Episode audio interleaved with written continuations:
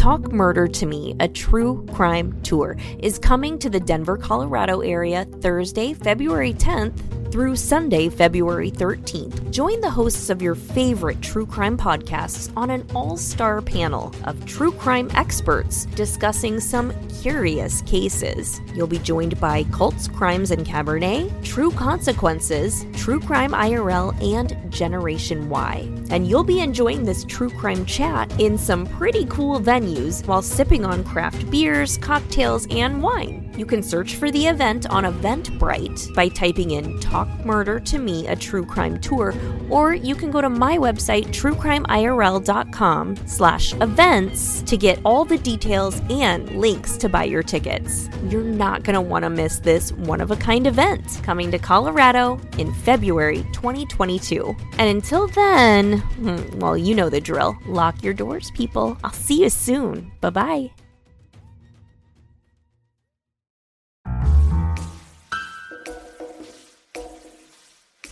Hey, everybody, welcome to season two of True Crime IRL True Crime in Real Life. This is a new limited series called The Manchester Mysteries. You'll still be getting real life stories of crime and unsolved cases, but all wrapped up in a very different package. This season, I'm concentrating on the captivating stories that have come out of one particular small Midwestern town called Manchester. Manchester is both weird and wonderful, with a full cast of interesting characters who have some unique stories to tell. I'll be presenting you with tales of murder, mayhem, and crimes of passion and I'll be bringing you everything from missing persons cases to questionable suicides, and even a homicide that went unsolved for 40 years. There'll be an element of local folklore to some of our tales, but also a healthy dose of science, DNA technology, forensics, history, government, law, and so much more. And yes, it's all out of one little community in small town America. If you think you had our country's heartland all figured out, well, guess again because I'll be bringing you stories this season that would make Ted Bundy blush. Season 2 of True Crime IRL, The Manchester Mysteries, debuts January 14th, 2022, and is available everywhere you get your podcasts. Until then, lock your doors, people, even if, or especially if, you live in Manchester. Bye bye.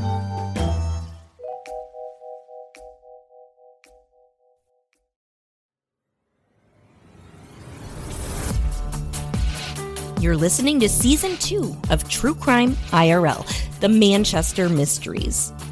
Although this series is based 100% on factual events, keep in mind that at times we've changed the names of people or places in order to protect the innocent, or in some cases, the guilty.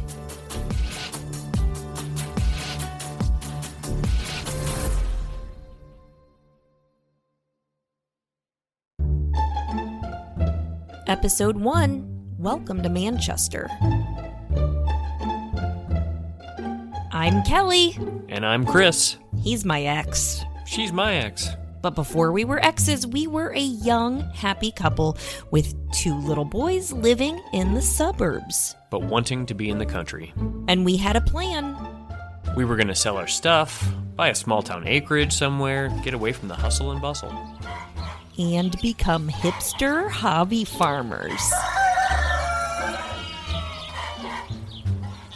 But before we did that, we'd have to sell our beautiful suburban house and find the perfect new place. Naturally, we took to our cell phones, scouring through internet real estate listings while chilling on the couch after our kiddos went to bed.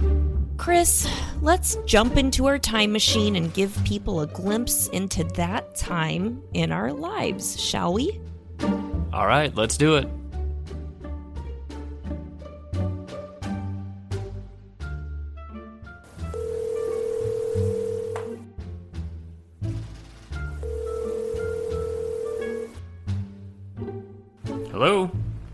Hey, babe, sorry to call when you're working. Are you with a patient right now? Uh, I've got about two minutes. Okay, okay, I know you're busy, but I think I found the place. It's in this cute little town called Manchester. It has great schools. Hold on, I'll read you the listing right now, but I will also text it to you. Just a second.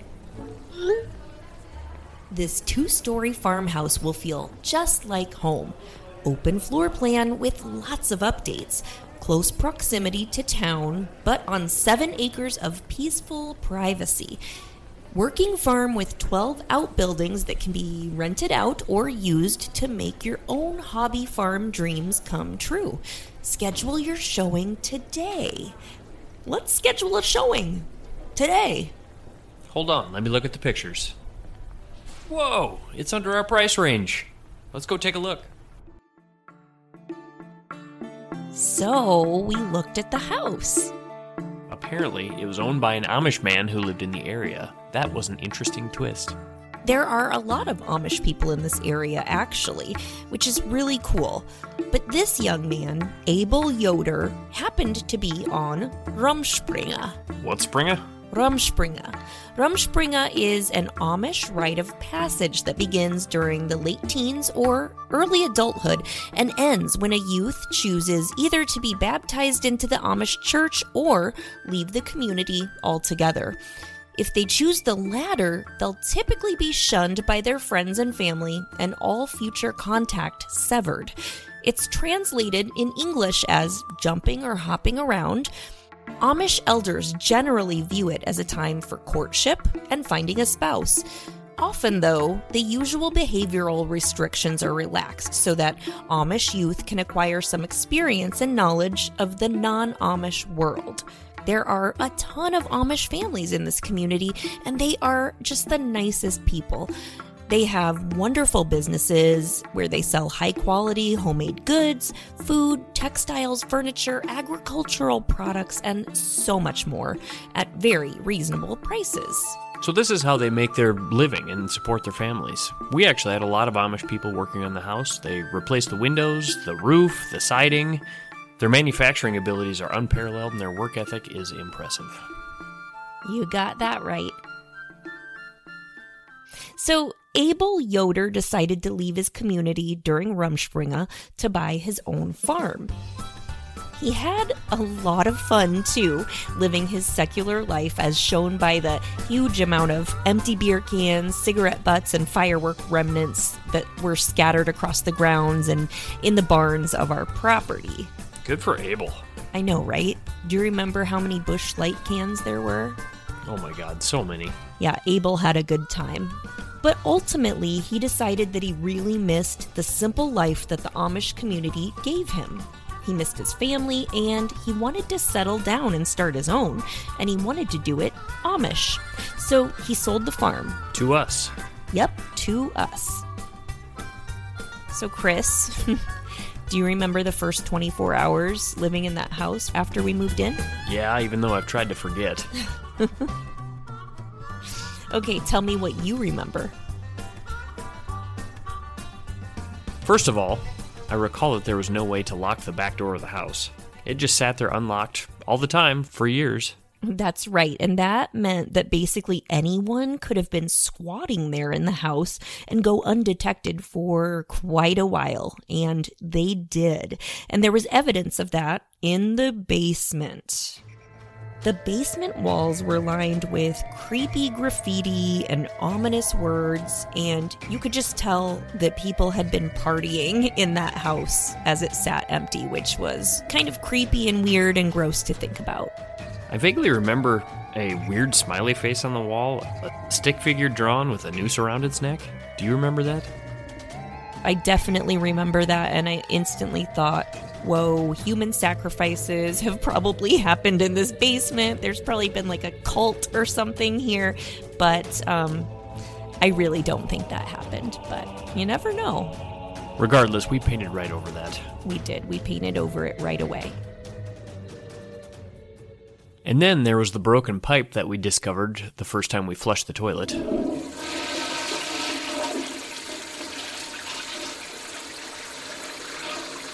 I remember hearing a splashing sound on the cement floor in the basement. That was awesome. And, um, Chris, what was that splattering sound? That splattering sound was shit water, Kelli. That's right. Shit water. There was shit water pouring into our basement, and we immediately had that to contend with. Yeah, we could actually see the basement from the bathroom because there was a small hole in the bathroom floor. If you got down and you peeked through it, you could actually see down into it. So, yeah, Old houses, am I right? you're right. And this would be our first real interaction with the townsfolk as we put an emergency after hours call into the local plumber. And they were so sweet to us. They came right away, they fixed the problem, and all was well after that with our pipes, anyway. Should we say the name of the business? Um, well, maybe let's wait and see first if they'd like to help us sponsor the show. Good thinking. I know. But this was a lot of the reason why we decided that we wanted to raise our kids in a really small town like this because this is just how small towns operate.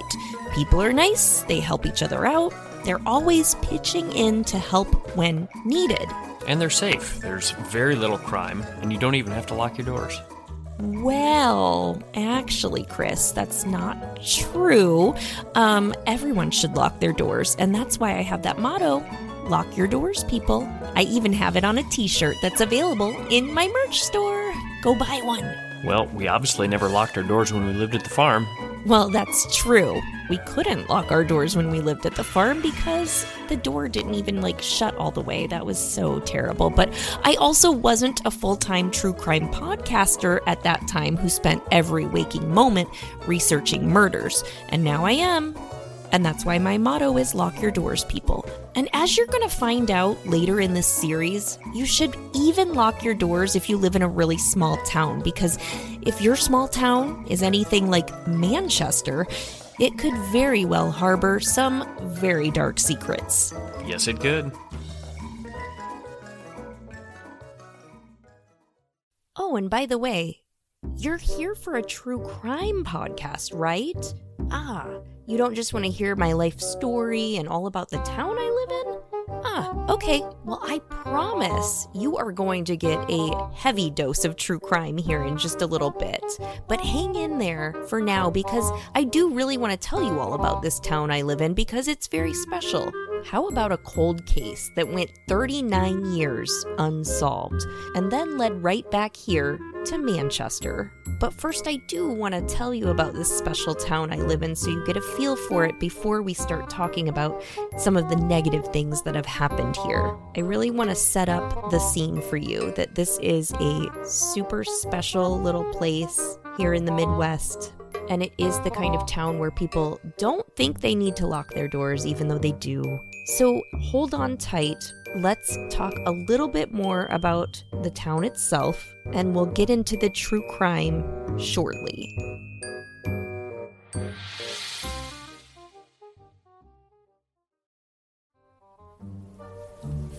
Okay, so one day later on, I was looking at some legal documents regarding our farm and I saw something pretty interesting. Hey, Chris! What? Hey, come look at this. I'm looking at a map of our property, and oh my god, you've got to see this. So, the legal description of this house and our property says it's located in a township called Coffins Grove. Okay. Coffins Grove? Hello? Coffins? Coffins, Chris. Dead people? Dead people. You know, where there are coffins, there are dead people. Where there are dead people, there are ghosts. Does that not make you wonder what the fuck happened in this area? So this house was built in 1914. I bet there was a terrible illness outbreak in the area at the time. Something like tuberculosis, influenza, diphtheria. I can see it now. Stagecoaches full of bodies of the poor victims who succumbed to disease, wagons carrying coffins of the dead to their final resting place in that little country cemetery right down the gravel road, Chris, right there outside of our window. I bet so many people died. I'm sure the town was probably nearly wiped out.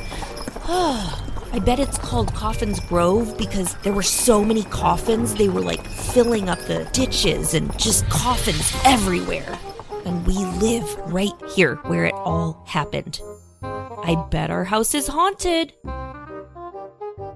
Oh Lord, honey, my mama died of the consumption along with all my five sisters. How I survived, I just don't know, but it was by the sheer grace of God. Why are you speaking in a southern accent? We live in Iowa, not Georgia. Well, yeah, I, I don't know. Stagecoaches and airborne illness deaths reminded me of the Savannah, Georgia yellow fever epidemic of the late 1800s. Remember that?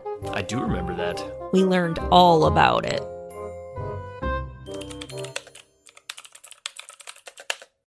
Well, okay, Miss Daisy, I just Googled it, and you can rest assured that our house is not haunted. At least not by ghosts of people who died in some contagion here in the 1900s. That's not why it's called Coffin's Grove. Here, come look at this.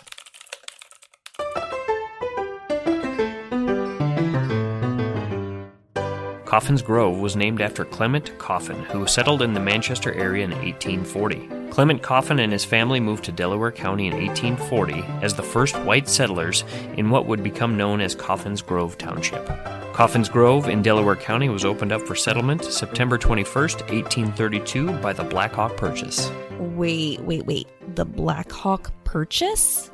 Not to go down a bunch of rabbit holes here, but I need to read about what the Black Hawk Purchase is before we go on. And sadly, I really think I'm going to hate this story. The Black Hawk Purchase, also known as the 40 Mile Strip or Scott's Purchase, extended along the west side of the Mississippi River from the north boundary of Missouri North to the upper Iowa River in the northeast corner of Iowa. It was 50 miles wide at the ends and 40 in the middle. The land, originally owned by the Sauk, Meskwaki, Fox, Ho-Chunk, and Winnebago Native American people, was acquired by treaty following their defeat by the United States in the Black Hawk War.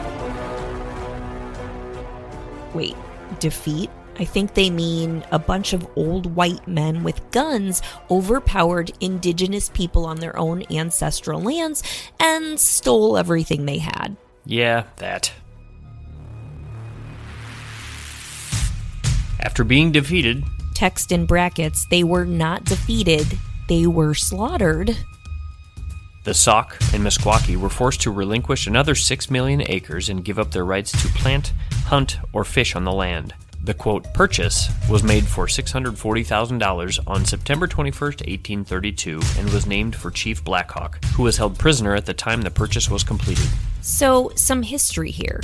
The Black Hawk War was a conflict between the United States and Native Americans led by Chief Black Hawk, who was a Sauk leader. The war erupted after Chief Black Hawk and a group of Sauks, Meskwakis, Fox, and Kickapoos crossed the Mississippi River into the U.S. state of Illinois from Iowa Indian Territory in April 1832. U.S. officials mobilized a frontier militia and opened fire on the Native Americans in 1832, later defeating them on July 25, 1832, Hey, that's my birthday. In what was known as the Battle of Wisconsin Heights. Chief Blackhawk's group was weakened by hunger, death, and desertion, and many native survivors retreated towards the Mississippi River. In August, U.S. soldiers attacked the remaining members of the Native American group in what was called the Battle of Bad Axe, killing many and capturing most who remained alive. Chief Blackhawk and other leaders escaped, but later surrendered and were imprisoned. I've been told I'm quite the bad axe. That's not funny, Kelli. Sorry. So, this was all part of what was referred to as Indian removal, which was the United States government policy of forced displacement of Native American tribes from their ancestral homelands. The key law which authorized the removal of native tribes was signed by Andrew Jackson in 1830. Well, fuck you, Andrew Jackson.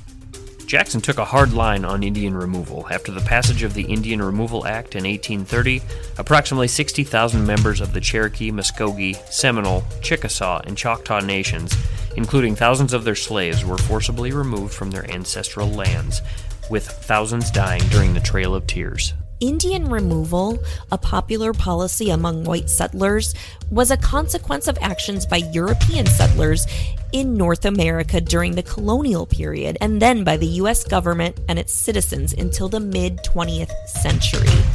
It was genocide, ethnic cleansing, and disgraceful.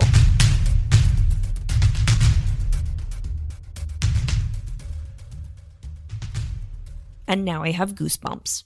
Yeah, same. Chris, did you know that I'm 1% Native American? I did not. Did you know I'm 100% European Dutch boy? Sounds about right. I know we've all been through history class and all of that, but man, we are so far removed from the history of the US's early days and how our country became what it is. We're living on stolen land, and US history class certainly does not do a great job of telling the entire story. Honestly, it makes me kinda sick and kinda sad.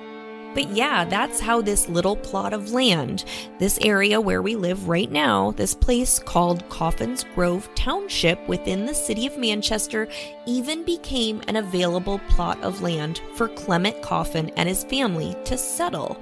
So, I guess, Chris, what we're seeing here is that Coffin's Grove has nothing to do with actual coffins. Not one bit. I'm kind of disappointed in that actually, because you know how I like ghosts and stuff. You like weird stories, yes. I do like weird stories. So Coffin's Grove is just named after Clement Coffin. Okay, let's get back to the story of Clement Coffin. Clement Coffin was born in Martha's Vineyard, Massachusetts in 1706. He was the youngest child of Captain Eddie Coffin and of the sixth generation in descent from Tristram Coffin, who emigrated from the country of Devon, England, and settled in Massachusetts. Judge Coffin was a leader in the community and he was very well respected. Coffin's daughter, Elizabeth, would marry a man named Henry Baker in 1840, and they settled right here in 1841. At the time, there were only four families living in Coffin's Grove Township. The young couple arrived in the early part of June and purchased 80 acres of government land in Coffin's Grove Township, where they built a temporary log cabin that was 12 by 12 feet. Deer, elk, and bear were frequently seen on the Manchester landscape. Mr. Baker killed quite a number of deer and bear, and for the first few years was seldom without venison at the dinner table. Wow, that's amazing. Well, we definitely don't have elk or bear here in this area now, which is kind of sad. Can you imagine walking outside and just killing a bear? Not in Iowa. Wait, though, there are bear because there's this weird little zoo just like a block away from where we live. We should actually talk about that. Well, it had a pretty good following for a while, from what I understand. And I think there have been rumblings of it kind of going downhill in the last few years. I think you're right. That's what the people in town say, anyway. Yeah, they had like tigers and bears and A lot of farm animals and stuff too, like goats and cows and stuff like that too. it, it reminds me of Joe Exotic's farm on Tiger King. It's rustic. I bet they know Joe Exotic. I'll bet Carole Baskin is driven by our house. Probably.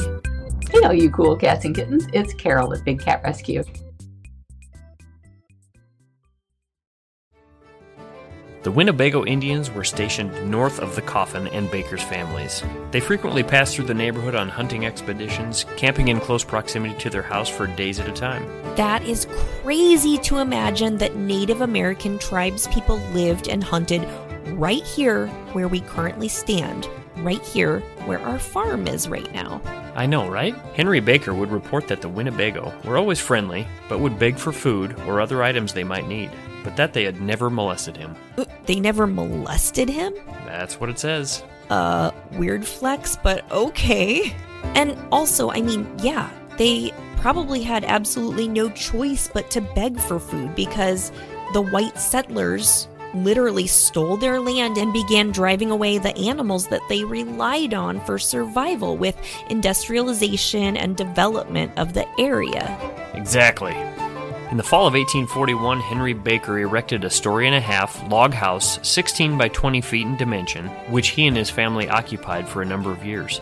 In 1845, he purchased 200 acres of land and continued to purchase more land until he at one time owned over 700 acres. In 1856, he erected a handsome brick residence and a large frame barn. Wow, he owned so much land. Baker also built the Coffins Grove Stagecoach House, also known as the Henry Baker House, which was a historic building located just west of Manchester. The house was built in 1855 to accommodate the increase in travelers passing through the area. It served as a hotel, a post office, and the second floor was used for community functions like dances. Oh my gosh, look at this building! It's absolutely gorgeous. We should go visit and check it out sometime. Well, Kelli, he can't, because they tore it down in 2017 because no one could afford to maintain it. Oh, that's so sad. If only we had moved here just a couple years sooner, maybe we could have helped. Ugh. So, this town we live in, Chris, is pretty interesting. I think there's a lot about this town that we didn't know before we signed the paperwork. But everybody seems so nice, you know? I don't know. I think it's the perfect town. It's a great place to raise the kids, send them to a good school. And for a small town, they've got a lot of activities for kids around here. That's true, they do. Manchester is just a great town. It just seems a little too perfect. But what are we missing about this town, Kelli? There's gotta be something. But on that note, we should probably bring episode one of the Manchester Mysteries to an end. Um, sorry to point this out, but wasn't this supposed to be a true crime podcast? Where's the true crime? Well, don't worry your pretty little head, Chris. It's coming. Because next week, we're going to be introducing our listeners to some of the people in the community. And spoiler alert, we might have thought this town was perfect, but all towns harbor some sort of secret. And a lot of the people we're going to be talking about next week are in prison, on a list of missing persons in our state, or dead. So tune in to the next episode, and we are going to dig in to some of the secrets of Manchester. I'm Kelli. And I'm Chris. And we'll talk to you next time on The Manchester Mysteries, a limited series brought to you by True Crime IRL. True crime in real life. Until next time, lock your doors, people. Even if, or especially if, you live in Manchester. Bye bye. Lock your doors, people. Just lock them. That's my line.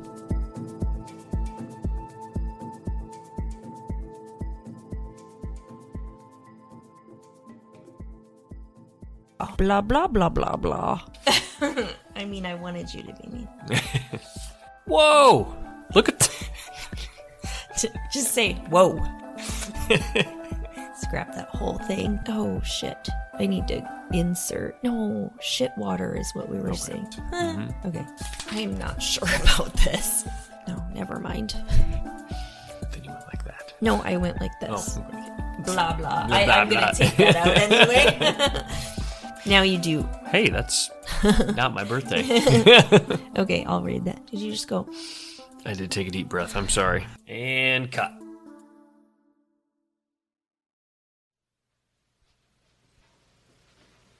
You're still here? It's over. Go home.